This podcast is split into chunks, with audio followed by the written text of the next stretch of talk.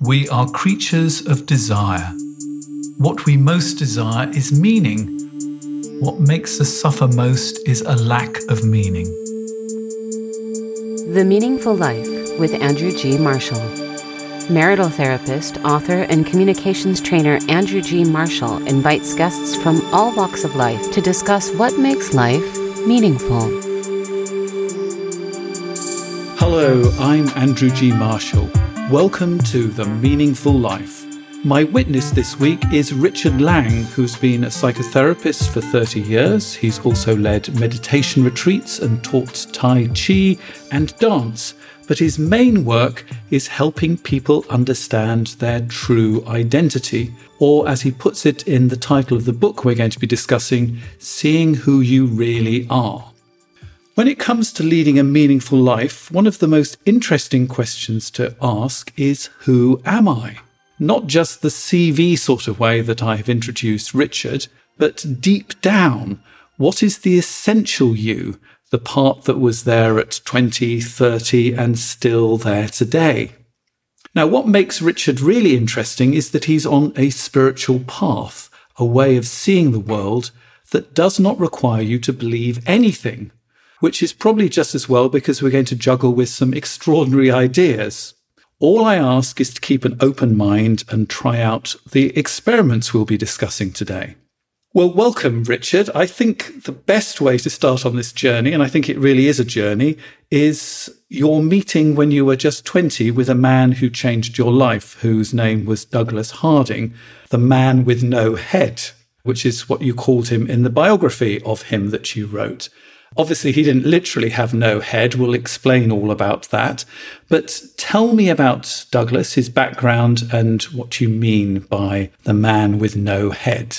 Well, thank you, Andrew, and a pleasure to be here. Thank you for inviting me. And uh, yes, the question, who am I, is such a good question. Well, I met uh, Douglas Harding actually when I was 17, so 50 years ago, in fact. So you can do your calculations there. Easy math, that one. that one, yes. And I had been interested as a boy in Christianity quite seriously. But um, by the time I was in my mid teens, I was beginning to look away from that because it didn't answer the questions I was asking, really, which, when I look back on it, were questions who am I and what is the meaning of life, really? But those are the two most important questions, really, aren't they? I think they are for me. I don't think they are for everyone.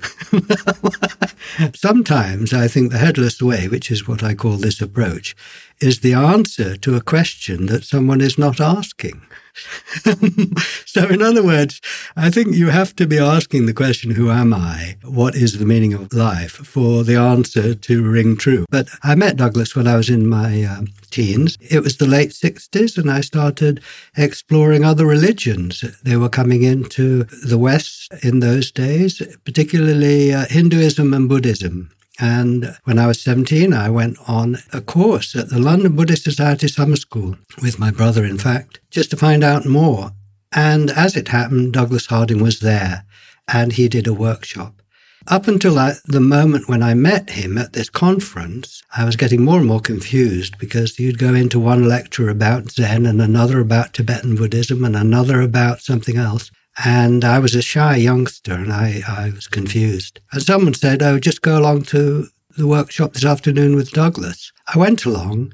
He didn't ask me to believe anything or study anything. He just got me to do, along with everyone else, some experiments which directed my attention back to what I was from my own point of view, which is uh, the whole thing, really. Tell us about Douglas, because in the 60s, having an interest in alternative religions was really quite out there, wasn't it? Hmm.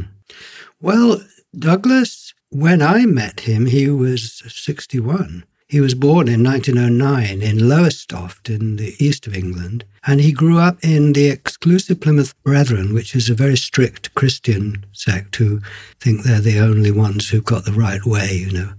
When he was 21, he left. He couldn't accept that they were right just because they said they were right. He'd already got to university studying architecture now in London. And he started exploring things for himself. So this is the 1930s. And he didn't want to take on board yet another system or belief. He wanted to find out for himself what he was, what the meaning of his life was, and who he was. And he really took up the idea of relativity that what you are physically depends on the range of the observer. So if you were to look at me and I said, Well, Andrew, what am I? You'd say, Well, you're a person. I'd say, Well, come up to me and see what I am at a closer range. Oh, you're just a head. Oh, even closer with the right instruments, you're a patch of skin, you're some cells, you're molecules. Gosh, you've almost disappeared. In other words, each of us, anything you look at, is like an onion in that it's got layers, and what it is changes with the range of the observer. And if you go the opposite direction, what happens? Well, then uh, the observer moves away and will see your family and your town and your country, the planet, the star, and the galaxy. And of course, you need all of these layers. I need them all. I need my cells and molecules, but I need my atmosphere and my planet to talk to you now. And we identify with all these layers. I identify with my body, my family, my country, and my planet, hopefully, or just an aching tooth. We expand and contract all the time. And Douglas took this seriously. So that's both a physical thing and a kind of identification with that. He then got a job in India and with his wife went to India. They had a couple of children there. But anyway, the war broke out and he had already written a couple of books on this. And with the war breaking out, it got even more important for him to find out, as he used to say, find out who I am before I die. What's the use of spending your whole life accepting what everyone says you are and operating from that without having a look for yourself? And he would say that you, only you are in a position to see what you are at center, because the question is if you're like an onion with layers, what's at the center? It's the most obvious question. And he could understand that the closer someone got, the less there was. So it made sense that you were sort of nothing, a kind of strange, mysterious nothingness at center, which the mystics talk about. But again, that was still sort of an idea. And then he was reading a book, and uh, he saw in this book a drawing by Ernst Mach, who was an Austrian physicist and relativist. And it was a drawing of himself from his own point of view. So if you were to draw yourself from your own point of view, you draw a headless body because you can't see your head. He drew his nose, which went from the ceiling to the floor, and his arm coming out to the piece of paper he was drawing on. And Douglas looked at that picture and suddenly thought, that's what I am. From my point of view, when I look down, and the listener can look down, you see your body, you might see a bit of your nose, there are sensations, but you don't see your head, you don't see your back either. And in this book, the question was, what are you when you put aside what everyone says you are from outside? What are you from the inside? So Douglas realized that he'd found what he was looking for. It's a little experiment to make this clear that the listener can do, if you would. Later on, Douglas developed these experiments in the late 60s and 70s, but it's relevant now because it was what he had discovered at the time. So you have to be a bit childlike to do this, a bit simple. But if the listener will just take his or her finger and point at something in front, this is an experiment, and just notice whatever you're pointing at is a thing. At the moment, I'm looking at a file on my desk and I'm pointing at it and mm. I hmm. see a green file. So, what do I do next? Nothing, except just acknowledge that what you're pointing at is a thing, right? Okay. You don't have to like the thing, you don't have to know how it's made. It's just an observation. Now point at your other hand with your first yep. finger.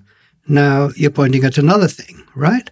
Yep, a hand with five fingers. Five fingers, uh, color and shape. Now turn your finger around and point at where others see your face. So that's the place you're actually looking out of.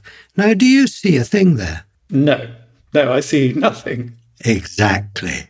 If I really squint, I can sort of see a double impression of my nose, but as you say, it's like a floating nose. Yes. And the point is, what is nearer to you than the floating nose? Well, you don't see anything.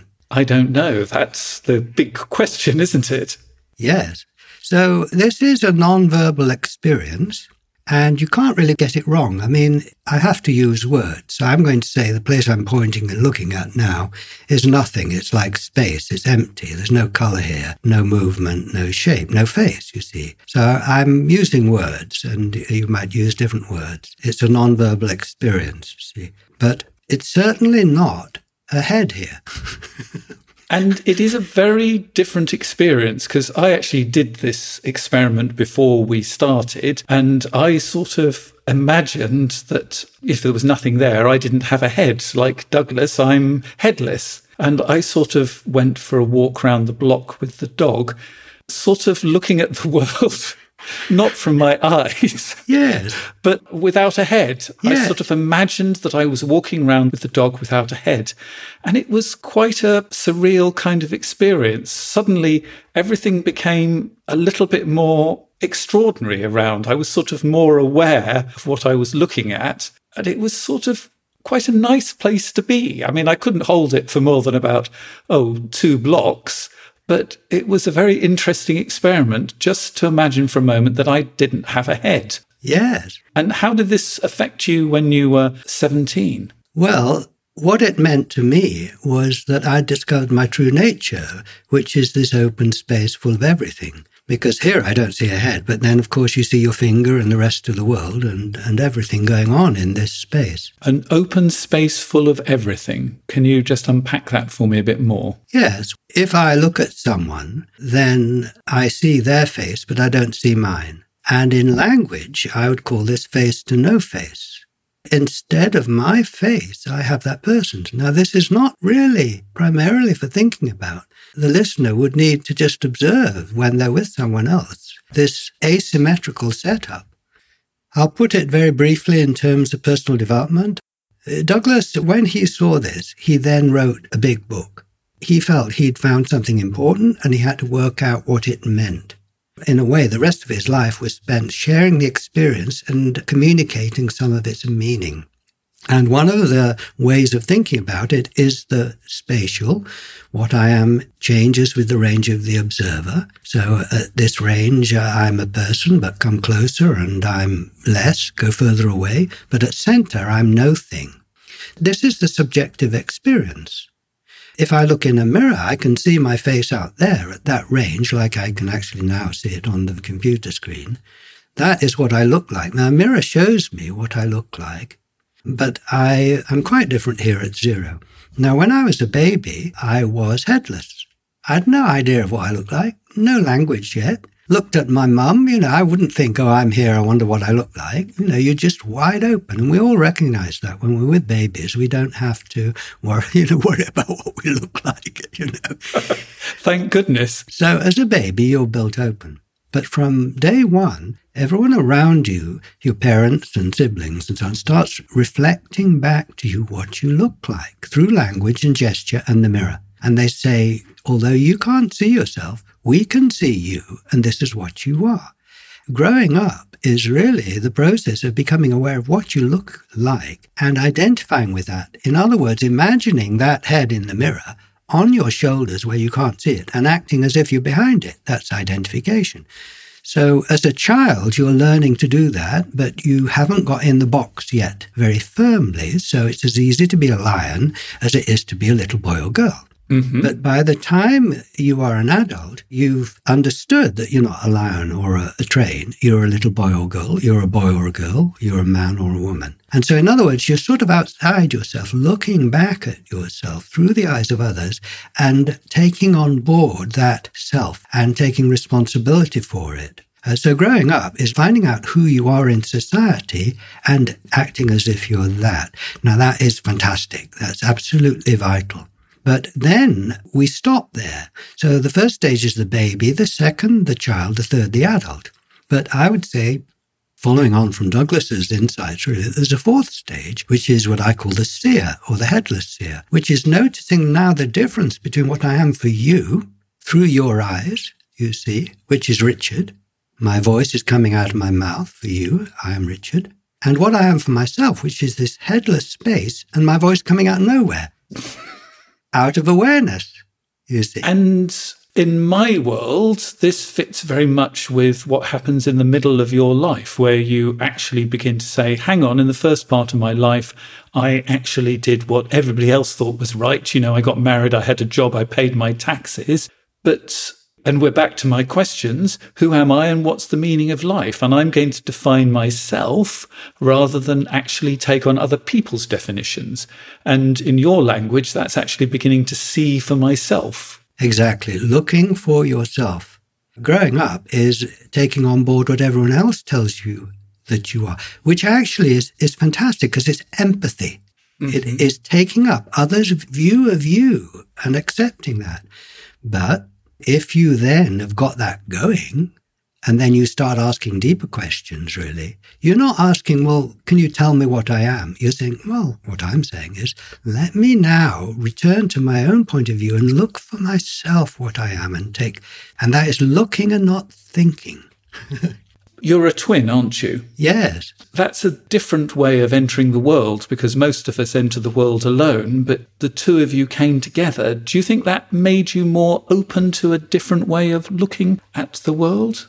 I'm sure it had a profound effect, but I don't think it changes the basic step you have to make, which is to look for yourself. But I think maybe, in a sense, you have to actually ask that question much earlier than everybody else because there's two of you. You have a the twins kind of experience, and then there's an individual experience as well, which is an extra layer of this that most of us don't actually have to to think about. I think the thing that probably made a difference is that I had someone close to me because he came to this workshop the same time I did, and he saw his headlessness and understood what it might mean. So after that, there was someone close to me that I could talk to about it and could explore what it meant. And that was really important. Now, one of the other important things that happened was that Douglas, who lived in Suffolk, always said to anyone in a workshop, if this is meaningful to you, come and visit as a friend, not as a client. You know, there was no exchange of money. So I went and I then went to university fairly near him. So actually, my time at university in the early 70s was really spent about exploring the meaning of this rather than what I was studying. This was much more important to me. And at his house, there was almost always visitors. He had a second house. He'd designed and built a second house just nearby. And you'd go to weekend and there'd be 15 people there. And so what that meant was that from that age, really, I grew up in a mini community where this experience was normal. And that meant that I could just be understood and talk to others. And the whole thing was you can't half get your no head. You can't half see it. There's no hierarchy here. There is difference in terms of how we understand and respond to it, but the experience itself is just no thing really. So that, as well as being a twin, just as important, if not more important, was the fact that I was part of a community. In fact, now I'm part of a huge community of friends through Zoom and through traveling and through Douglas of friends who are aware of their true nature in this way and who are valuing it and who recognize that everyone's got it, but everyone expresses it differently. So it's very rich exchange, non hierarchical once you get this idea that you are nothing, that you're headless, how does that change the way that you look at the world? Oh, I think it changes it in so many ways and continues to change it. For example, with relationships, in terms of the developmental thing, then when you're a baby, you're, you're unaware of yourself, you're just wide open. The middle stage is when I am seeing myself from outside, so I'm face to face. So I'm separate, thing to thing. I'm distant from you and from, from everyone. Okay, great, that's individuation. But then when you add on to that, when I add on to it for myself, I'm face to no face. This means that when I'm with others, I am them, I would say. I, I have their face instead of mine. And this is a profound reconnection, if you like. Let's just redo that again because that sounds important. When mm. you're with somebody, you take on their face. Can you just explain yes. that to me again? And voice and everything. So when I am not aware of this, then I say, well, this is my voice and that's your voice. And you're over there in in Germany, I think, and I'm here in England. And so there's that distance between us, and I'm me and you're you. Okay, I've got that. But then when I become aware of this nothingness that I am, which you could call silence or awareness, then I'm aware that my voice now and your voice are in my awareness, in this silence. So from that point of view, I could say, well, both voices are mine. There's no distance between me and your voice or me and Richard's voice. And so that is in terms of sound. You see, I think what happens is that when you grow up, the language that you develop from society is based on I and you. Yep. Subject and object. So you operate with that structure, and that's all that you know because we tend to experience what language lets us experience. Now, when you introduce this new experience of being face to no face, it needs another language. For example, face to no face, or looking out of my single eye, or headless, or being still in the room and the world flows through me when I walk. And it will keep developing a new language to articulate this point of view. So, for example, I would say, as well as saying I am not you, I would now say I am you. I am space for you. I am room for you. You are in me. So I am you and you are me. And then that suggests that we're all one. Am I following this correctly? Yes, but there's a paradox here. We are one. There is the we is, is as important as the one. So I would say when you're a baby, you're not aware of two, you're just one. When you're an adult, you're aware of two and not one. and now in this next wonderful stage, you have both, where it's a mystery. There's only one consciousness. How many consciousnesses do you actually experience, Andrew? I'm now making a strange face because this is a question. this is a question I'm struggling with. So ask me it again. How many consciousnesses do you actually experience? Mm, that's a really difficult one to answer because as a therapist, I sort of open myself up and become very aware. And I suppose in this language, they could almost enter me and I become a conduit and to try and see the world from their perspective. So I sort of have my consciousness and I have their consciousness. Yes, yes. No, I understand that. That's empathy, you see. I'm not asking for a kind of definitive answer here, uh, just a reflection, really. But you don't directly experience my thoughts, for example. No. No. No but I can pick up body language and yes. various other things, and I could know you fairly well, and I could sort of have some kind of sense, but it's not a logical sense that no. there's some kind of connection there that is sort of more than empathy, I feel. For me, if we drill down, I think there's something more than empathy. And this is one of the reasons why I'm interested in your headless way, because I sort of feel it might be helpful in my journey that there is something underneath the empathy. Well, let me perhaps put it in terms of being a therapist then. So when I was a therapist, I didn't talk about headlessness because people might come for bereavement or whatever. And it's the answer to a question they're not asking, right? You know, it would be a bit like saying, I think the best thing for now is we get down on our knees and pray. You know, it'd be imposing my thing. It's ridiculous. But what I did and what I'm hopefully doing now is to be headless, which is just being open. It is undogmatic. It is just being attentive to being, in my language, space for the situation as it's unfolding. I just thought you put it very nicely in your book. You are the spot where we all come together. Yes, that's right. So when I'm with you, hopefully, and, and when I'm with a client, I am the spot where we come together. You know, it is an open, receptive thing. Now, when I see that I am this nothingness, aware nothingness, containing the situation, if I can put it like that, then I must accept that you're in the same basic condition. And I accept that my view out from this headless nothingness is different from yours. There's the difference. But the fact that I am sort of living this means that I am in the nothingness. There's no difference. So I'm sort of placing myself at your center. Okay. And empathy is uh, developing the capacity to recognize what you're feeling and thinking in the same nothingness, you see. And when you're being aware of this silence here, it sort of clears the deck so that you can be aware of what's going on. You know, rather than being sort of enclosed and thinking about you, which sort of blocks out the other person, being headless is being open to the other. So that enables you to be more attentive and empathic, if you like, to the other person. And so, how does being headless impact you on a sort of a daily basis?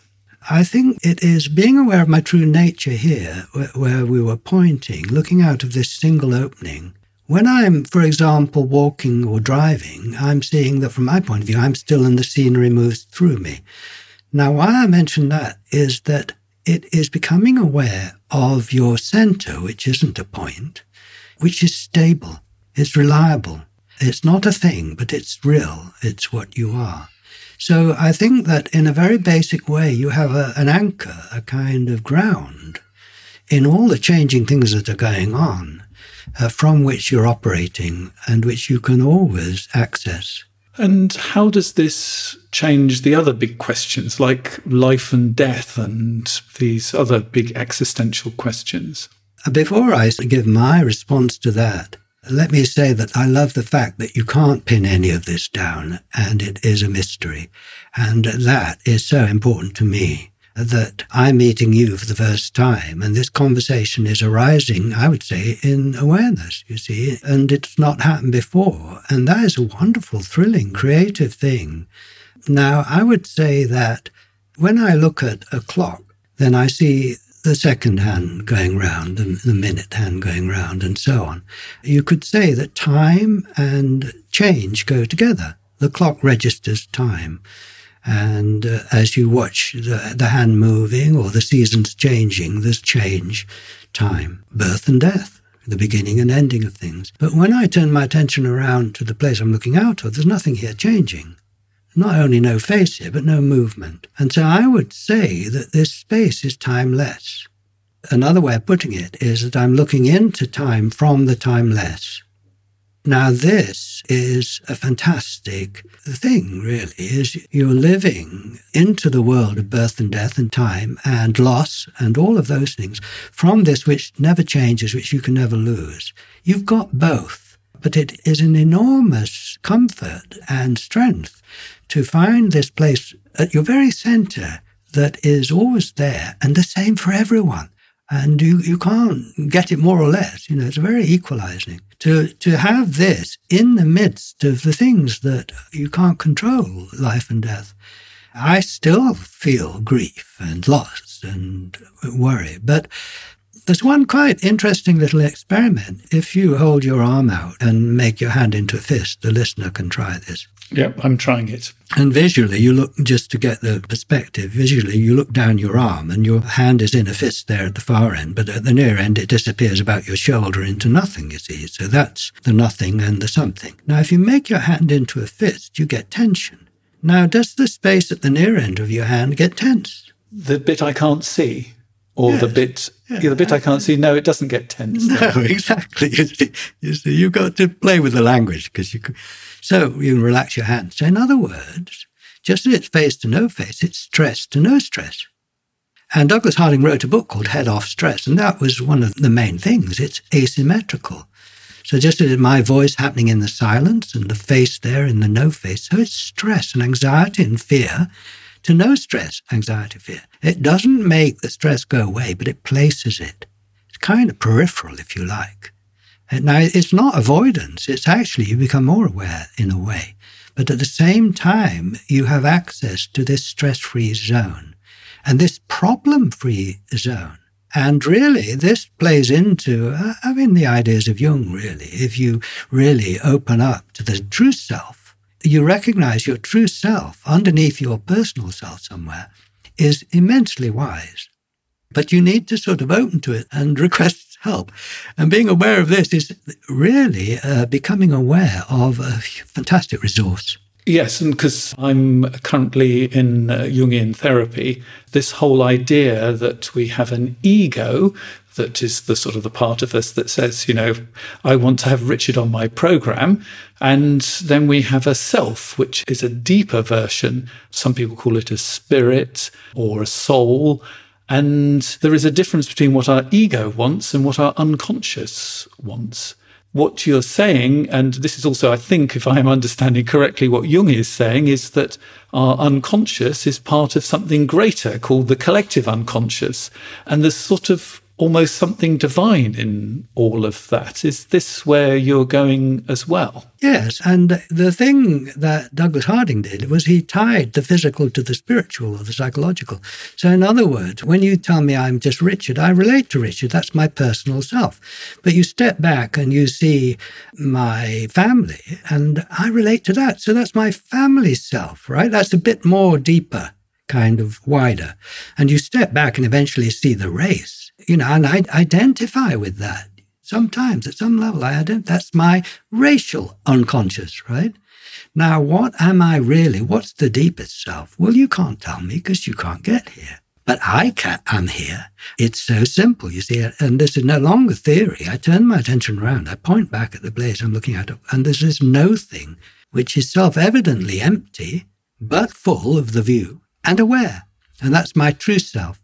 And this is no longer a theory, this is direct experience. So there's more experiments in the book seeing who you really are. And in a moment, we're actually going to look at a real issue that somebody has written in that we can approach both from a day to day sort of way. And let's see what would happen if we look at it from a headless way as well. And we'll do that in just a moment. The Meaningful Life with Andrew G. Marshall Please follow us on Twitter, like us on Facebook, and visit our website, andrewgmarshall.com forward slash podcast, where you can join our supporters club and unlock bonus material and other benefits. Now, one of the advantages of becoming a supporter and joining our supporters club is that you can write letters to us for us to discuss. And I have just such a letter that I'm talking to Richard Lang about, and we're talking about the headless way as well. Here is the letter. My wife left me two and a half years ago. We were together 10 years, married for five. A few months after we separated, she filed for divorce and it was finalized fairly quickly. In the interim, I tried in vain to save our marriage. I genuinely tried to take a hard look at myself and work on myself and see all the reasons our marriage broke down, but she would have none of it. She walked out and never came back. She said she had a lot of problems. She did with herself and wanted to work on herself. In time, I rebuilt my life and met this amazing girl very beautiful, sexy, of course, with her own problems, as everyone does. So I'm happy with her in different ways than I was with my wife. My wife was partly in the picture, catching up every now and then. We don't have kids. And when she found out about my relationship, boom, she now wants to work on things. She says we should go to counseling, she loves me, we should try to figure it out, etc., etc. I am torn. I'm very, very attracted to my girlfriend. We've been together about a year now. And although things have been rocky due to COVID, etc., they have still been great. Our sex life is awesome in ways it never was with my wife. This could have been due to my own lack of experience. Anyway, I told my ex wife to wait while I figure this out, and she made some advances, got disappointed, and cut contact for now. I told her I will reach out if and when I'm ready to take things forward. Currently still with my girlfriend, I'm very conflicted about what to do. I think I need to work on myself and know myself better. Got any ideas for a tormented soul? My gosh, I think he knew you were coming on this podcast. No. I think a tormented soul is a very good way of putting it. I mean, how do you react to this letter? Well, I would react, I suppose, with first attention and taking in what he is saying and being with him and uh, connecting. I think we're all tormented souls, actually. Join the club. Yeah, really. And I would not introduce headlessness, as I mm-hmm. said at the beginning. Uh, that's my own formulation. I would be with the person. I think that where headlessness would influence me is, first of all, being open, not rolling in with all the answers, you know. And secondly, because I have this feeling that he is headless where he is, though he may not put it in those terms. It's the most familiar thing, your true nature. That would send me in the direction, really, of trusting him to come up with what he needs. Now, I can be there to walk alongside him and reflect with him and even give advice, I suppose. But the main thing for me is that the answer will come from within him or from his own life somewhere, just as it does for me. You see, if I don't know what to do, A, you do everything you can practically, but then when you've run out of ideas, you wait. I say you see who you are and wait. You be the emptiness and trust it to come up with what you need. Now that can be said in Jungian terms, I'm sure, in another way. So see who you are and wait. Now, I think that is really profound because actually we spend quite a lot of time, and I did edit the letter on the girlfriend, on the wife, and it's all looking out, to use your phrase. And he's not actually seeing not just who he is, but what he needs. Because it feels like he's actually been very conscious of those other people and hasn't asked in depth, who am I? What do I need in this world? And I think you're right. That's where the answer is. When you're spending all your time comparing A and B, do I want when they come trundling down when you're on a plane and they say, Would you like the chicken or the fish? That's all he's seeing, the chicken or the fish. There are other options, if you know what I mean. Am I sounding terrible? No, no, that's that's good. And and I think that what the headless way, if I can interpret it in this way, because it's really a non-verbal experience, what I might say is that there can be a value in not knowing you don't know the answer at the moment, all right? You don't, I mean, how on earth are you going to sort that one out? So admit you don't know. But the headless way, I say that that knowing can be a really positive thing, that you wait in the not knowing because you're exploring, trusting that that not knowing your true nature will come up with what you need. It's obviously not coming up with what he needs, what he thinks he needs right now. It's coming up with not knowing. So what is there to do but be with that, you see? And what I would say is, I think it's important to keep the other people informed about your confusion because it's very difficult for you to stay in the not knowing if you're performing knowing with your girlfriend. Very good. That's really difficult to be in the not knowing and the not judging. That, that's a lovely space, not judging, and telling your wife that you're in this space as well. Now, it seems like she can't cope with that space. So at the moment, there's less contact. But if she does come back, being able to share that the not knowing is not not thinking about it, not discovering about it, because people think if you don't know, you're doing nothing, you're shutting yourself off. But actually, this is not. Actually, being in the not knowing is a really quite creative kind of space. Well, well put. And I think the practical side of it, the communication, is very wise. Yes. I hope that has been helpful. I think you're in the right job. Thank you. but um, I'm on a path, and this path is to understand these big questions. What I really like about you is that you are so open. You know, it's a case of do the experiments, see for yourself, and you have to sort of, I think, in the bigger sense, we have to stay in that not knowing because that is a quite a creative place. And actually, I've played with these experiments and I'm sort of working through them very slowly because it's not really something you like most books you start at the beginning and work through. You've sort of got to let it settle mm. for a little bit. So from time to time i practice the having no head. You know i'm i don't have a head i'm just looking at the world. Mm. and that's quite a delicious kind of place to be. And that sort of sense of getting the different perspectives. So i'm not quite so caught up in just that sense of you know yeah I'm a man, I'm 61, I live in Berlin, sort of kind of stuff. It's quite an interesting place to to play with those ideas that actually it might be more complex than that. And more simple. oh, you're really playing with my mind now. well, I think that's a very good approach. Uh, and also, if anyone is interested, we have regular free Zoom meetings.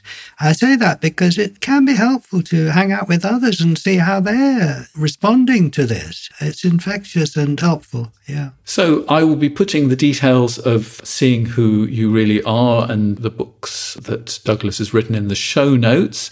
It might also be interesting if this is sort of floating your boat to listen to another podcast with Martina Schneider that I've done. And she's interested in Vedanta, which is a Hindu path, which is also experimenting with this idea that we're all one as well. So you might find that podcast interesting.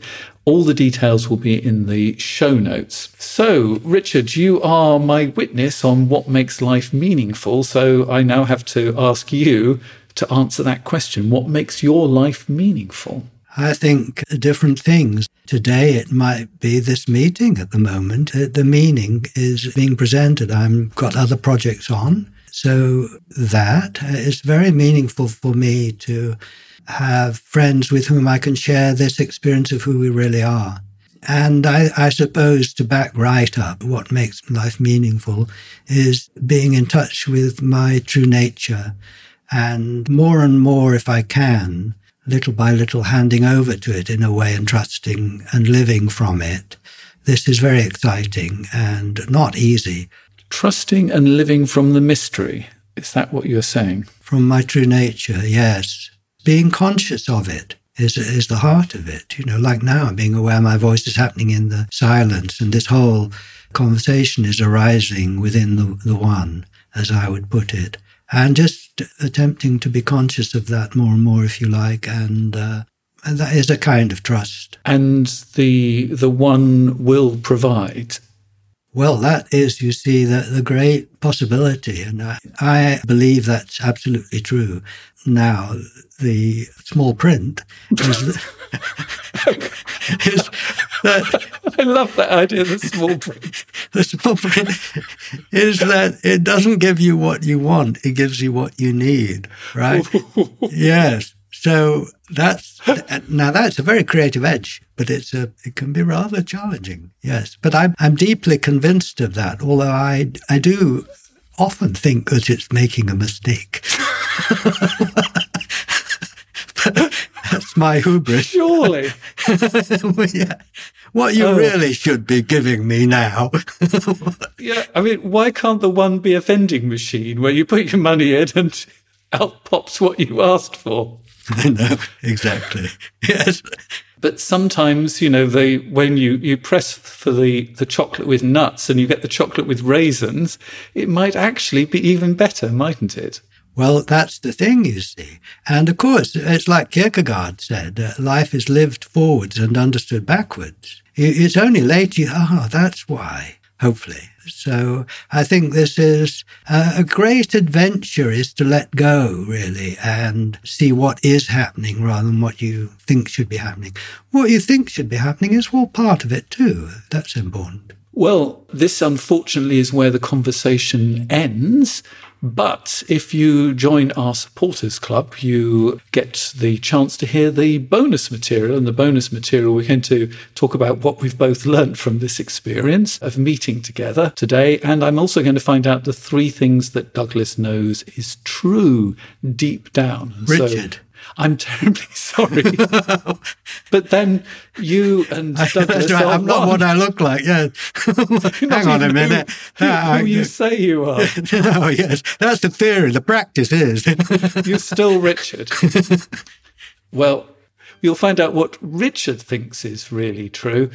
Richard, thank you very much You're welcome. for being my guest today on the Meaningful You're welcome, Life. George.